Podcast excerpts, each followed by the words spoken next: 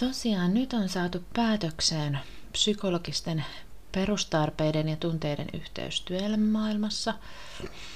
Ja mun ensimmäinen ajatus oli, että tämä toinen kausi päättyisi tuohon edellisviikon jaksoon, mutta sitten kun mä noita käsikirjoituksia kirjoittelin, niin mulle tuli aika vahva ajatus siitä, että öm, mä haluan vielä tähän kauteen liittää tämän työyhteisötaidot ja tunneälyn sekä mm, mä ajattelin, että me voitaisiin puhua myötätunnosta jonkun verran. Mm. Ne on mun mielestä aika lähellä näitä tämän toisen kauden perustarpeita ja, ja, tota, ja, ja tunne, tunneasioita. Sen jälkeen me voitaisiin tuolla kolmannella kaudella, niin mä olin ajatellut, että me sitten ehkä enemmän tutustuttaisiin niihin työelämän ää, muilla tavoin vaikuttaviin ilmiöihin ja, ja siellä työelämä maailmassa esiintyviin asioihin. Mä ajattelin, että me voitaisiin puhua psykologisista sopimuksista ja, ja tietoisuustaidoista ja mm, mitähän muita siellä oli, mitä mä olin sinne, sinne vähän sitten tota, jo niin suunnitellut. Ja sitten ää, mä oon miettinyt jo, että mä tekisin sitten neljännen kauden, jossa sitten olisi niitä, niitä työelämään ei niin mukavia ilmiöitä. Että siellä olisi sitten puhuttaisiin yksinäisyydestä ja, ja työpaikkakiusaamisesta ja uupumisesta. Eli tämmöistä vähän sukellettaisiin vähän syviin vesiin sitten siellä neljännellä kaudella. Sitten tämä podin, äh, podin tulevaisuus onkin sen jälkeen auki, eli tota, mä olin ajatellut, että mikäli ne mun työnohjaaja-opinnot alkaa, niin mä niitä, niitä sitten linkittelisin tänne, mutta tosiaan ne on vielä auki, niin voi olla, että sitten palataan viidennellä kaudella niin enemmän tuonne aikuisen ajattelun ja, ja aikuiskasvatuksen puolelle, kun tosiaan mä nyt syksyllä sitten tuossa on aloittanut niitä tota, aikuiskasvatusopintoja, niin luulen, että niitäkin, niitäkin sitten tänne linkittelen, mutta se on vielä vähän auki, että millä muodon. Mutta se niistä tulevaisuuden höpötyksistä tänään tosiaan oli tarkoitus puhua tunneälystä ihan ensimmäisenä, mutta mä ajattelin, että me aloitettaisiin työyhteisötaidoista, joihin sitten se tunneäly ja empatiakin kytkeytyy. Ja tota, työyhteisötaidot, niin mä ajattelin niin, että mä otan mun suorat tekstit mun noista opintoesseistäni ja saatte tänään kuunnella vähän semmoista tota, monotonisempaa puheääntä. Joten aloitetaan esseen parista. Työyhteisötaidot vaikuttavat sitoutumiseen. Organisaatiokäyttäytyminen on tieteen ala, josta on puhuttu jo 1950-luvulta lähtien. Organisaatiokäyttäytyminen pyrkii ymmärtämään yksilön käyttäytymistä työelämässä ja hänen suhtautumistaan työhön. Tutkimustavoitteet voidaan jakaa käytännölliseen toimintaan, työelämän laatuun ja tehokkuuteen tähtäviin tavoitteisiin sekä tutkimuksellisiin tavoitteisiin. Tavoitteena näillä on ymmärtää, miksi henkilö toimii tietyllä tavalla. Näin ollen saadaan tietoa ihmisten tavasta toimia työelämässä.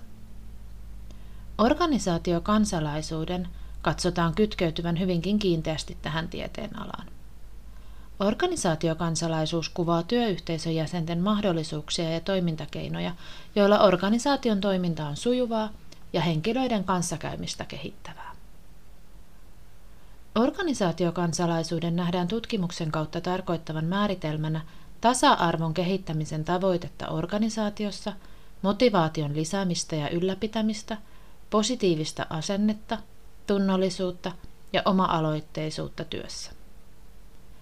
Näiden piirteiden lisäksi Salonen mainitsee tutkimuksessaan joustavuuden ja avuliaisuuden.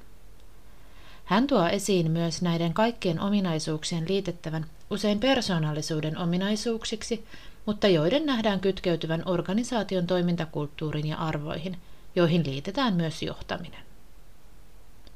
Suomessa organisaatiokansalaisuuteen liitetään käsite kansalaistaito. Tähän liitetään paljolti samoja piirteitä kuin organisaatiokansalaisuuteen.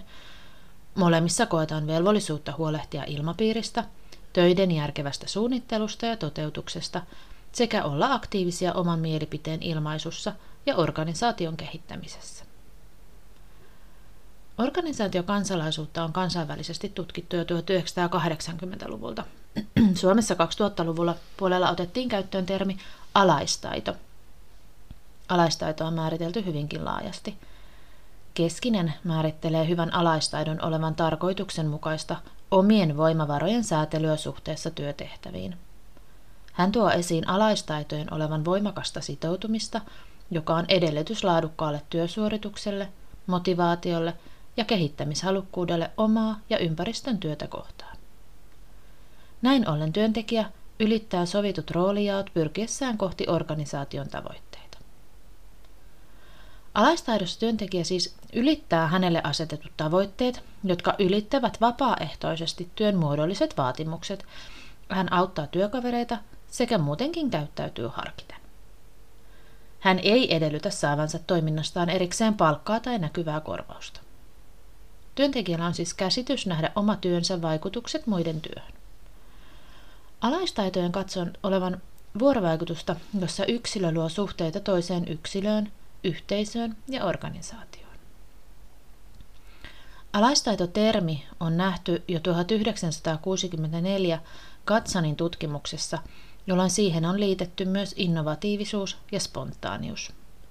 Vasta Smithin, Organin ja Nierin tuodessa 1980-luvulla käsitteen määrittelyä laajemmin, he korostivat yksilön halukkuutta osallistua ohi- ja ylivirallisten roolien työssä ja näin toiminnallaan edistää suoriutumista perustehtävässä sekä organisaation tavoitteiden saavuttamisessa. Täten nähdään käsitteen sisältävän tämmöistä näkymätöntä tahdikkuutta ja sensitiivisyyttä, joka edistää organisaation toiminnasta kokonaisuudessa, mutta siitä ei siis virallisesti palkita.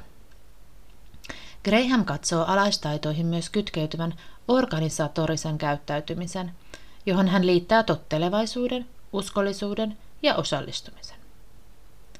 Organ näkee näitä samoja määrittelyn elementtejä, mutta hän on taas liittänyt määrittelyyn myös altruismin, eli toisten pyyteettömän auttamisen, huomaavaisuuden, urheiluhenkisyyden, kansalaistoiminnan ja tunnollisuuden.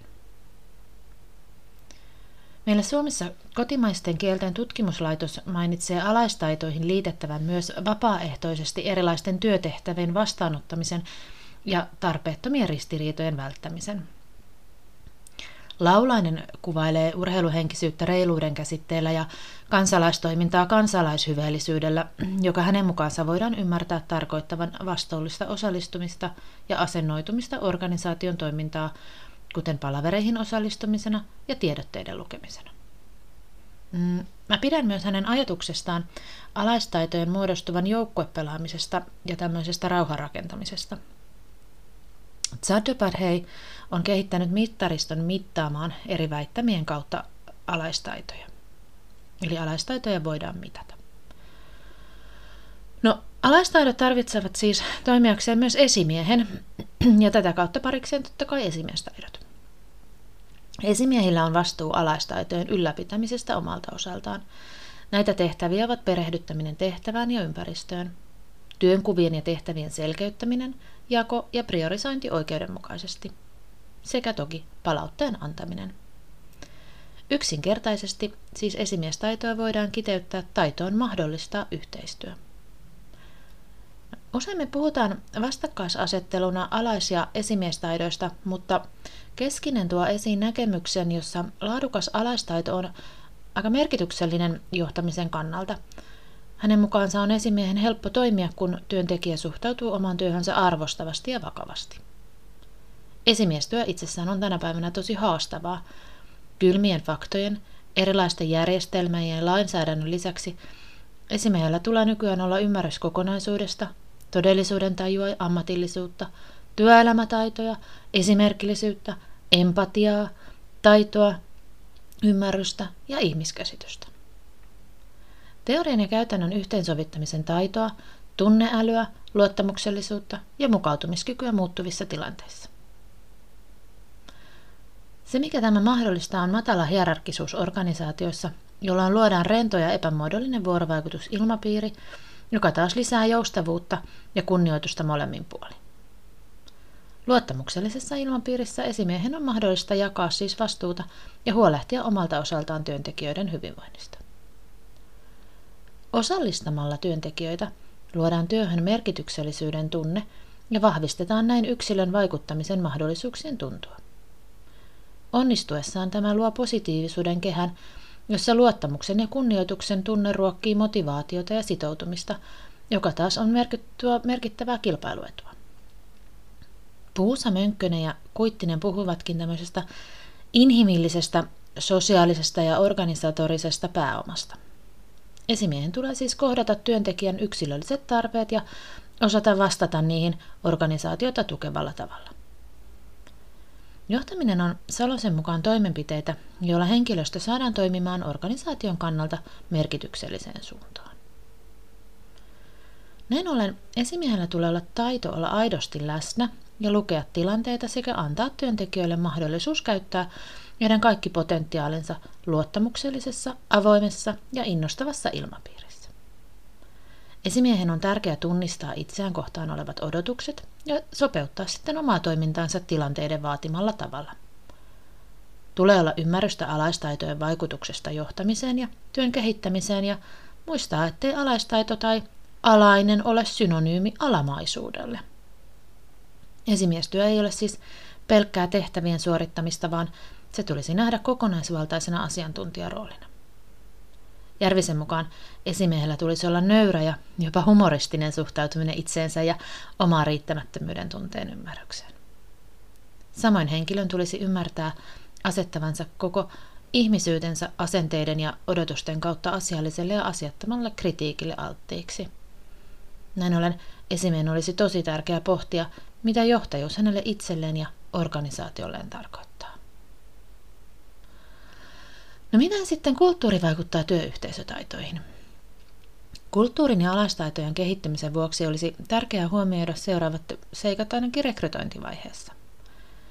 Työyhteisötaidot siis muodostuvat sekä alaistaidoista, esimiestaidoista ja työyhteisökulttuurista organisaatioissa – Työyhteisötaidot perustuvat vuorovaikutukseen ja käyttäytymiseen työyhteisössä.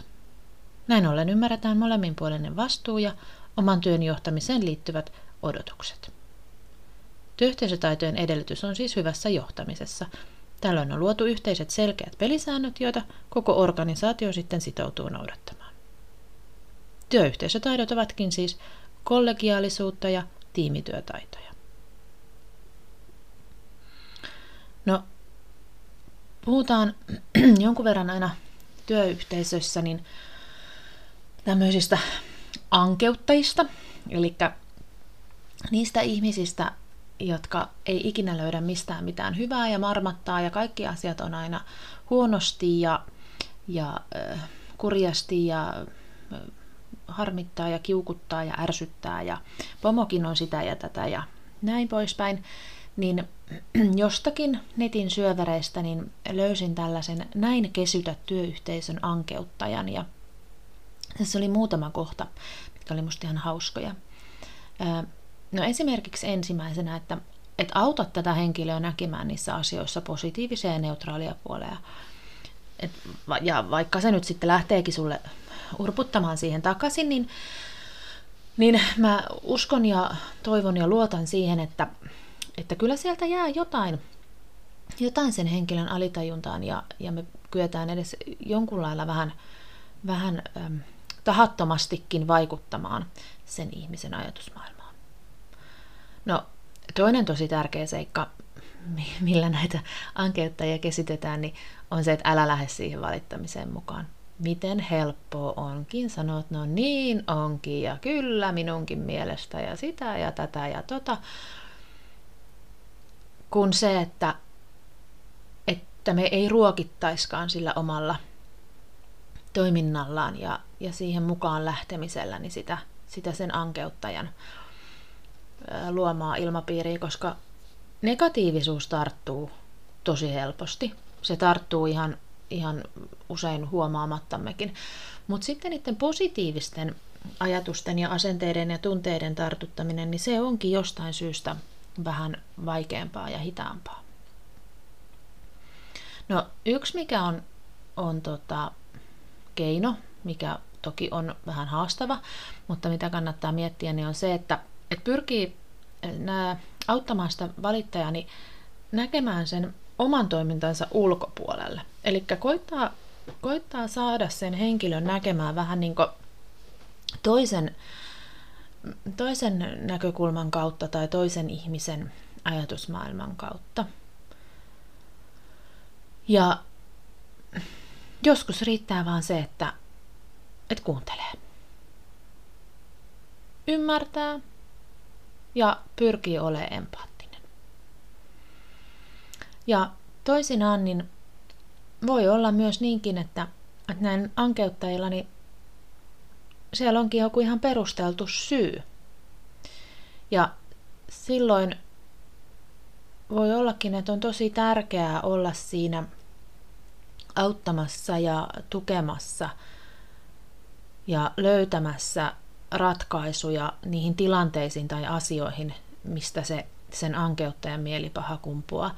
Kuten aikaisemminkin on jo puhuttu, niin, niin tosi harvapa meistä haluaa oikeasti olla tai, tai on päättänyt, että, että minäpä olen nyt tämmöinen ankeuttajatyyppi ja, ja minä haluan vaan luoda kaikille pahaa mieltä ja kurjaa oloa. Näinhän se ei ole, vaan kyllähän me pääsääntöisesti kaikki ihmiset niin pyritään pyritään siihen semmoiseen positiiviseen ja iloiseen ja mukavaan ilmapiiriin. Eli tullaan niiden perustarpeiden äärelle, eli joku asia siellä taustalla on, joka aiheuttaa sitä mielipahaa, niin joskus voi olla ihan hyväkin, että pysähtyy ja, ja pohtii yhdessä, että, että mikä sitä pahaa mieltä aiheuttaa. No, mitä sitten, kun puhutaan tunneälystä? Tuossa työyhteisötaidoissakin nousi esille, että yksi esimiestaitojen kulmakivi on tunneäly. Pahoittelen, mulla meinaa lähteä vähän ääni, ääni tässä, niin tulee tämmöistä virallista, virallista köhöyskää, tai miksi tätä virka, virkayskää. niin, tota, niin, niin mitä se tunneäly nyt sitten, sitten on? Ja Lämsä ja Päivike, joka on ollut yhtenä mun opintojen lähdemateriaaleissa aikoinaan, niin on määritelleet niin, että tunneäly on se, miten tunnistamme itsessämme tunteita ja olemme niistä tietoisia. Ne vaikuttavat meidän itsetuntoomme, stressin sietokykyymme ja sitä kautta onnellisuuteemme ja itsemme toteuttamiseen. Tunneäly eli sosiaalinen älykkyys on vain yksi älykkyyden osa-alue. Ja tämä tunneäly on käsitteenä tosiaan aika uusi. Sitä on vasta tuolla 80-luvun loppupuolella syntynyt teoria tämmöisestä varsinaisesta tunneälykkyydestä. Mm, I-lyhenteetä käytetään englanninkielisessä materiaalissa. Ja tunneälyn juuret pohjautuu älykkyyden ja tunteiden käsitteisiin. Ja mm, tunneälyn teorian isinä, isi, iseinä pidetään tämmöistä John Mayeria ja Peter Saloveyta. Ja äh, he on, on tota, mm, myös äh, tämmöisen psykologian tohtorin Daniel Colemanin kanssa, joka on tunneälyn yksi pioneereista, niin määrittelleet tunneälyä niin, että se koostuu sosiaalisista, emotionaalisista ja henkilökohtaisista taidoista, jotka vaikuttavat kykymme työskennellä eri ympäristöissä ja eri ihmisten kanssa. Tunneäly säätelee kolmanin mukaan innostustamme, sisukkuuttamme ja optimistiamme turhauttavissakin tilanteissa. Tunneälyn avulla me kehitetään siis kykyä ymmärtää muita ihmisiä, heidän näkökulmiaan ja kyetään ottamaan muiden mielipiteitä huomioon. No, tunneäly ei tarkoita sitä, että, että se olisi aina mukavaa tai että ne omat tunteet tulisi tukahduttaa, mutta se ei myöskään tarkoita sitä, että niiden vallassa voi tehdä ihan mitä huvittaa, vaan nimenomaan ajatus on siinä, että tunnistaa ja hallitsee niitä niin, että se tunneilmaisu on asianmukaista. Ja tämä Gardner ja Saloway on kehittänyt tunneälyn viisi osa-aluetta. Ja jotkut puhuu tunnetaidoista. Ne on tunneälyyn opittu perustuva kyky toimia tilanteissa, eli, eli vaikka ei omaisi tunneälykkyyttä, tai, tai siis sanotaan näin päin, että vaikka omaisi tunneälykkyyttä, eli, eli olisi, olisi niitä taitoja, niin, ää, tai kykyä tunnistaa, ymmärtää, niin ei välttämättä ole tunnetaitoja. Ja tunnetaitoihin voidaan jakaa, se voidaan jakaa sellaisiin henkilökohtaisiin taitoihin, joita on itsetuntemus, itsehillintä ja motivoituminen, ja sitten voidaan jakaa sosiaalisiin taitoihin, joita on empatia ja so- sosiaaliset kyvyt. Ja jo tämmöiseen tunnetaitoisuuteen, niin siinä on siis kykyä, kykyä niin kuin, mm, ymmärtää ja osata ilmasta niitä tunteita. Ja tämä on nyt mm, sit sitten vähän sekavaa, koska Coleman, joka puhuu tunneälystä, niin on myös sitten äh, alkanut puhumaan tunnetaidoista. No, onko sitten niin, että, että näistä tunnetaidoista muodostuu tunneäly? Mm. No joo, on ja ei. Mutta tota, Eli, eli tunneäly on siis sitä, sitä ää, meidän henkilökohtaisia, emotionaalisia ja sosiaalisia taitoja, jotka vaikuttaa siihen kykyyn työskennellä. Ja sitten tunnetaidot on sitä meidän itsetuntemusta, meidän itsehillintää ja motivoitumista sekä niitä sosiaalisia kykyjä toimia niissä tilanteissa.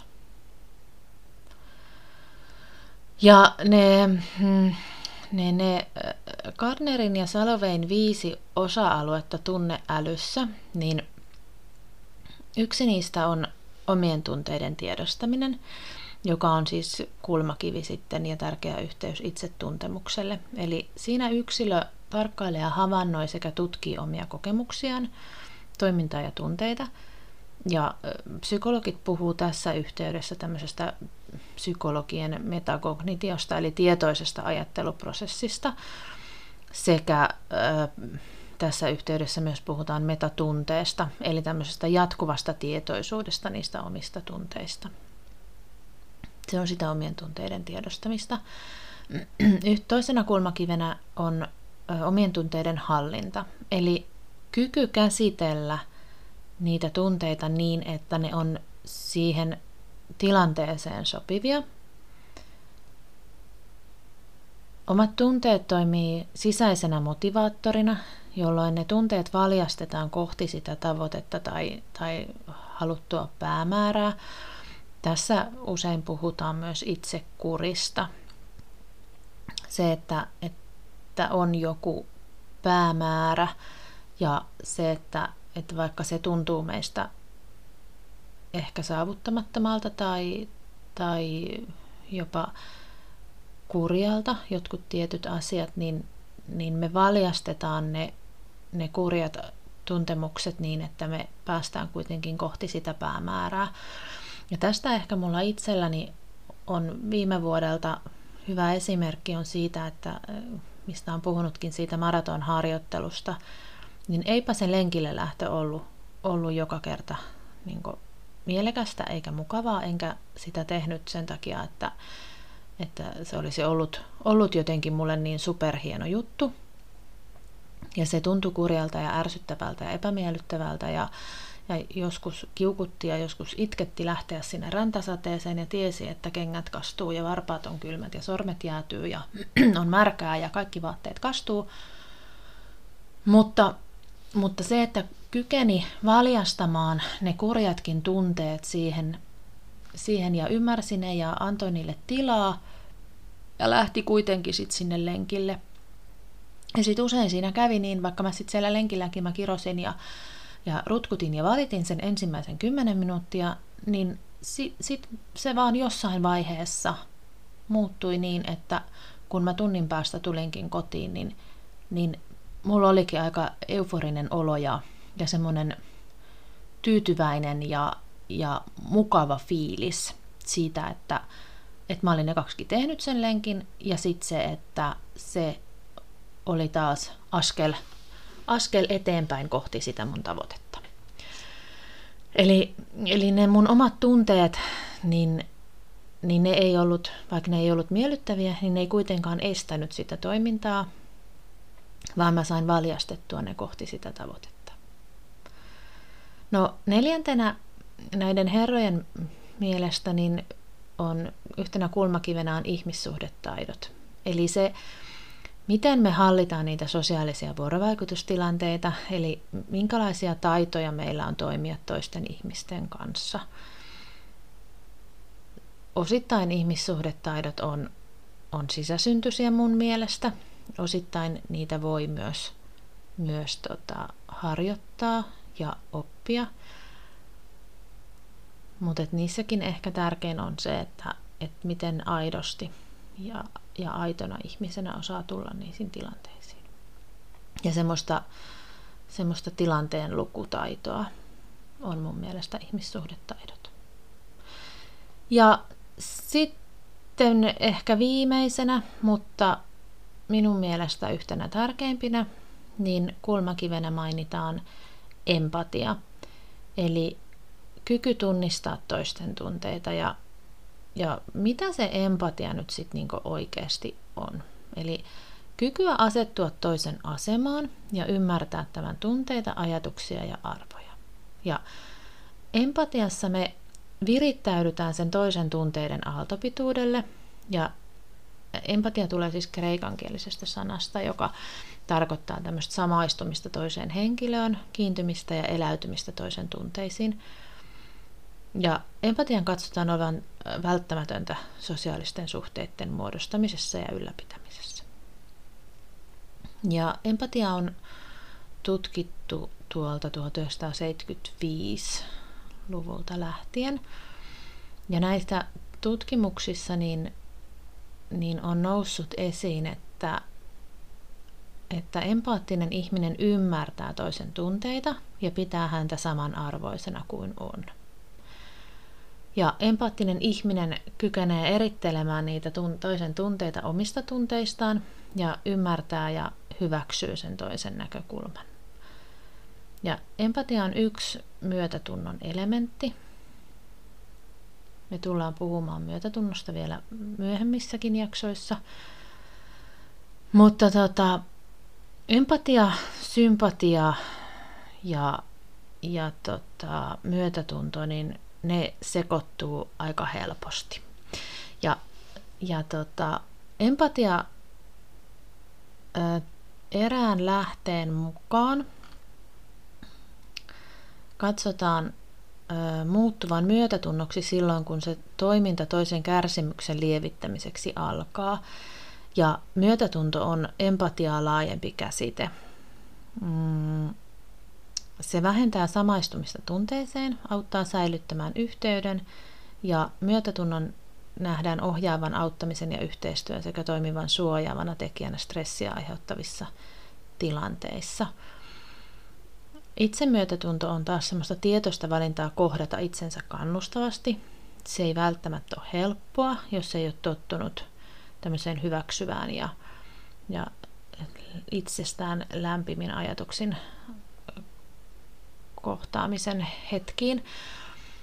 Ja tota, myötätunto itseään kohtaan siis kasvattaa myös sellaista, että, että meillä kaikilla on, on tiettyjä kokemuksia ja tarpeita ja me ei olla yksin niiden kokemusten kanssa.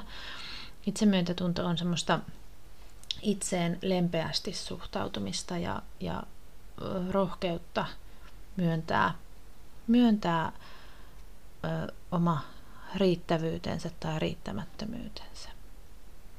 No, nyt kun mä tätä käsikirjoitusta sitten kirjoitin, niin mä olin aika, aika loppupelissä sekasin, koska se, miten mä oon oppinut ymmärtämään empatian, niin, niin olikin hiukan eri lailla kuin, kuin tota, näissä mun lähteissä. Ja sitten mä muistin, että tuolla äh, keväällä maaliskuussa niin äh, tämmöinen ihana tunteista paljon puhuva uranuurtaja Kamilla Tuominen oli jakanut sosiaaliseen mediaansa mm, semmoisen kuvan. Hän on, siis hän piirtää tosi paljon tunteita ja muita. Ja, ja sitten hän on pohtinut näiden sanojen eroa ja hän on kuvannut ää, näitä näin. Sympatia on ajatuksena ymmärrän, miltä sinusta tuntuu. Empatia on tunnen, miltä sinusta tuntuu. Ja myötätuntoon autan sinua myös eteenpäin. Eli Kamillan mukaan taas niin sympatia on vähän kuin sitä semmoista sääliä, että voi sinua raukkaa. Ja empatiassa kyllä tunnetaan, mutta siinä on se riski, että jäähän siihen, siihen ja siitä empatiasta tulee vähän sitten semmoista säälin voivottelua ja jäädään jumin siihen. Ja, ja hän näkee, että myötätunto on sit sitä, että me ymmärretään ja, ja tota, tunnetaan, mutta me ollaan valmiita auttamaan ja, ja tukemaan, että päästään eteenpäin. Mä tota, voin laittaa sitten sen, sen linkin tuohon Kamillan piirtämään kuvaan sinne mun blogiin. Kuvaa en, en uskalla suoraan laittaa, mutta tosiaan linkin voin laittaa, että näette, näette minkälainen tämä kuva on. Tässä on siis henkilö on, on tuota, tuolla veden varassa ja, ja täällä on empatia seisoo siellä, siellä tota, samalla lailla napaan saakka kaverin vieressä ja, ja sympatia on kallion kielekkeellä ja katselee sieltä ja ymmärtää ja myötätunto on sitten tuossa toinen jalka jo tota, rannalla ja on, on tota, auttamassa tätä, tätä tota, veden varaan joutunutta täältä pois. Eli tämän ajatuksen mukaan niin empatia olisi se, mikä vastaisi kysymykseen, miltä sinusta tuntuu. No, nämä ei ollut, nämä ei ollut niin suoraan tämän päivän aiheita, joten palataan takaisin sit sinne tunneälyyn. Ja miten tunneäly näkyy sitten työelämäkontekstissa, niin mä oon kirjoittanut seuraavanlaisen tekstin vuorovaikutus- ja viestintäesseessäni. Yksilöllisyytemme tekevätkin vuorovaikutuksessa uniikin ja ennalta arvaamattoman haastavaa, mutta samalla mielenkiintoista ja kiinnostavaa kehittymisen kannalta. Aivojemme rakenne on monimuotoitunut. Eri aivolohkot ohjaavat tiettyä toimintaamme synapsien hermoliitosten avulla. Eri osat aivoissamme tekevät yhteistyötä ja vaikuttavat toisiinsa. Se, miten esimerkiksi tuntoaivokuoremme on kehittynyt ja miten sen toiminta on yhdessä mantelitumakkeemme kanssa, vaikuttaa siihen, miten tunnemme empatiaa ja miten itsetuntemuksemme on kehittynyt, muun muassa itsesäätelymme eri tilanteissa vaatii otsalohkomme toimintaa tai miten aivokeskuksemme ja niin sanottu basal ganglia varastoi kokemuksiamme muodostaaksemme etiikkaamme. Mantelitumake vaikuttaa muun muassa tunteisiimme ja stressiin yksilöllisesti. Puhuttaessa tunnejohtamisesta tai tunteiden johtamisesta on syytä pohtia tietouttamme aivojen rakenteesta ja vaikutuksesta toimintaamme. Kolman näkeekin siis tunneälyn viitekehyksen muodostuvan itsetuntemuksesta, sosiaalisesta tietoisuudesta, itsehallinnasta ja ihmissuhteiden hallinnasta. Näiden osa-alueiden hyvällä ja tasapainoisella kokonaisuudella on positiivinen vaikutuksemme muihin henkilöihin. Saarisen Aaltosetälän kirjassa tuodaan esiin tunneäly taitona tunnistaa ja ymmärtää sekä säädellä omia ja toisten tunteita.